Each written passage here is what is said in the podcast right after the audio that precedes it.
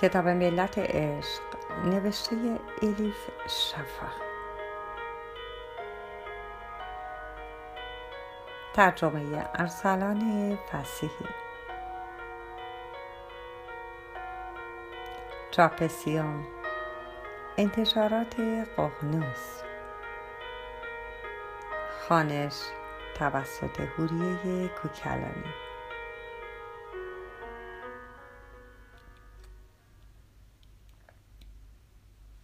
مولوی قونیه رجب 643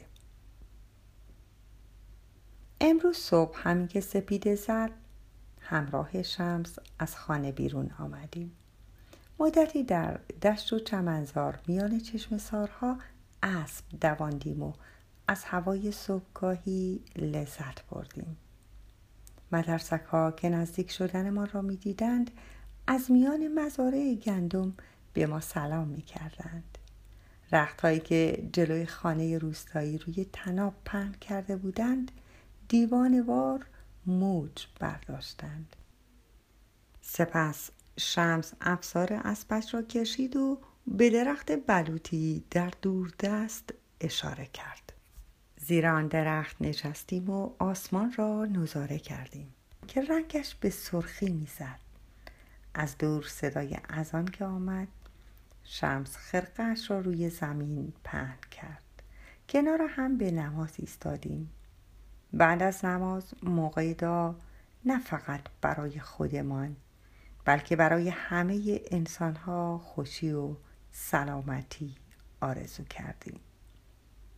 قاعده 26 کائنات وجودی واحد است. همه چیز و همه کس با نخ نامرئی به هم بستند. مبادا آه کسی را برآوری.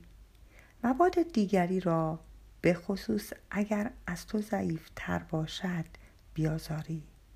فراموش نکن که اندوه آدمی تنها در آن سوی دنیا ممکن است همه انسانها را اندوهگین کند و شادمانی یک نفر ممکن است همه را شادمان کند. شمس زیر لب گفت به قونیه که رسیدم زیر این درخت نشستم. اینجا با روستایی بینوا آشنا شدم. شیفته تو بود. شنیده بود موعظه هایت اندوه را میراند گفتم آن وقتها به من می‌گفتند صراف سخن اما آن روزها دیگر گذشته. دیگر نه دل و دماغ موعظه دارم.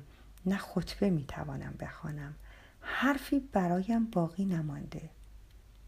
شمس گفت باز صراف سخن می‌شوی اما با یک فرق. قبلا عقلت موعظه می‌کرد از این به بعد دلت ترانه می‌خواند منظورش را نه فهمیدم و نه پرسیدم. فلق رسوبات شب را پاک کرده و لایه نارنجی و پاک بر آسمان کشیده بود. پیش چشمانمان شهر داشت بیدار می شد ها به جالیس ها هجوم می بردند اجاق ها روشن می شد بچه ها دست و صورت می شستند و همه برای روزی تازه آماده می شدند شمس با صدایی گرفته گفت همه جای عرض انسانها در پی بختیاری و می‌خواهند کامل شوند. اما راهنمایی معنوی ندارند. کلمه های تو به آنها کمک خواهد کرد. راهشان را روشن خواهد کرد. من هم در این راه خدمتکارت خواهم بود. اعتراض کردم. این چه حرفی است؟ تو دوست منی. شمس بی آنکه به اعتراضم اهمیت بدهد ادامه داد. تنها نگرانیم بوسته است که درونش پنهان شده ای آدمی مشهور و مختلری طرفدارهای زیادی دور برت را گرفتند. اما انسانهای عادی را چقدر می‌شناسی؟ این را بدان بدون شناخت سقوط کرده ها و رانده شده ها نمی شود جامعه را شناخت. می توانیم مست ها، گداها، دوست ها روسپی ها قمارباز ها فراموش شده ها انگ خورده ها خلاصه همه مخلوقات خدا را دوست بداریم. آزمونی دشوار است. کمتر کسی از پس این امتحان برمی آید همانطور که صحبت می کرد در چهرش محبتی پدرانه هویدا می شد نباید چیزی را پنهان می کردم گفتم درست است. همیشه کسانی دور برم بودند و از من محافظت کرده اند نمی‌دانم سقوط کرده های این جامعه چگونه زندگی می کنند شمس خم شد. مشتی خاک برداشت. از میان انگشتانش کم کم به زمین ریخت. بعد دوباره خم شد و تکه چوبی برداشت. با تکه چوب دایره بزرگ دور درخت بلوط کشید. بعد دستهایش را رو به آسمان بلند کرد. انگار منتظر بود دستی نامرئی به حرکت درآوردش. سپس شروع کرد به چرخیدن درون دایره. در حال چرخ زدن اسماع حسنا را می شمرد ابتدا آرام و آهسته با رقت و دقت بعد از خود بی خود. انگار هماهنگ با آهنگی تند شونده با قدرتی مافوق انسانی. چرخید و چرخید و چرخید. تمام کائنات و همه ستارگان و همینطور ماه با او به سما پرداختند. موقع تماشای این رقص فوقالعاده نتوانستم بر اشک چشمم حاکم شوم.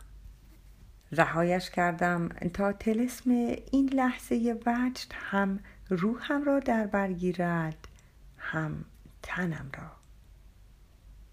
سرانجام شمس از سرعت کاست و ایستاد.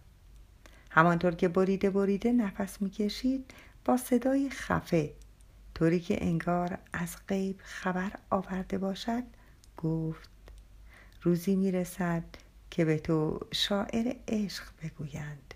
انسانهایی از شرق از غرب از شمال از جنوب.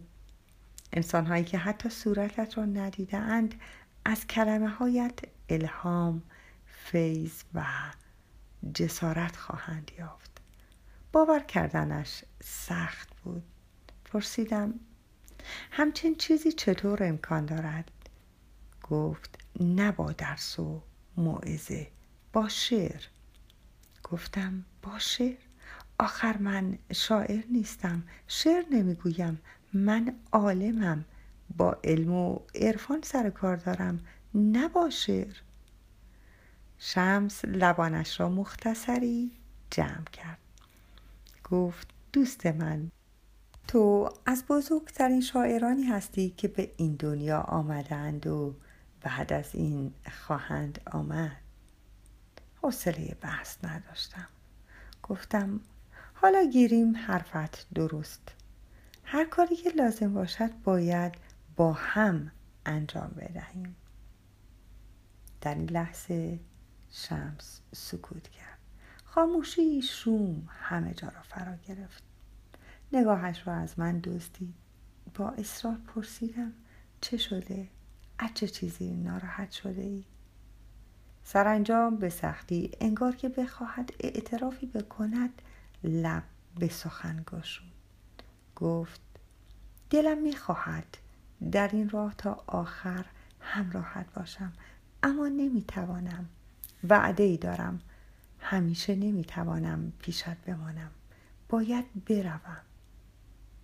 با دست پاچگی پرسیدم این چه حرفی است کجا می‌خواهی بروی؟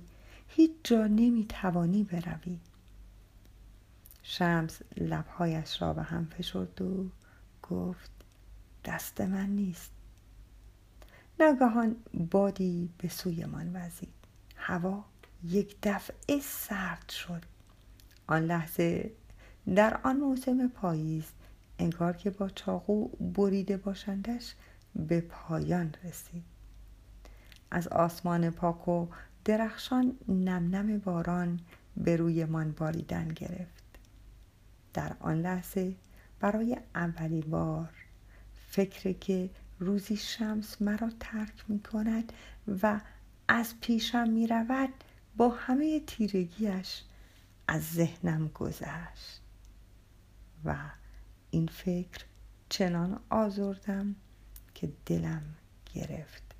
سینم به درد آمد.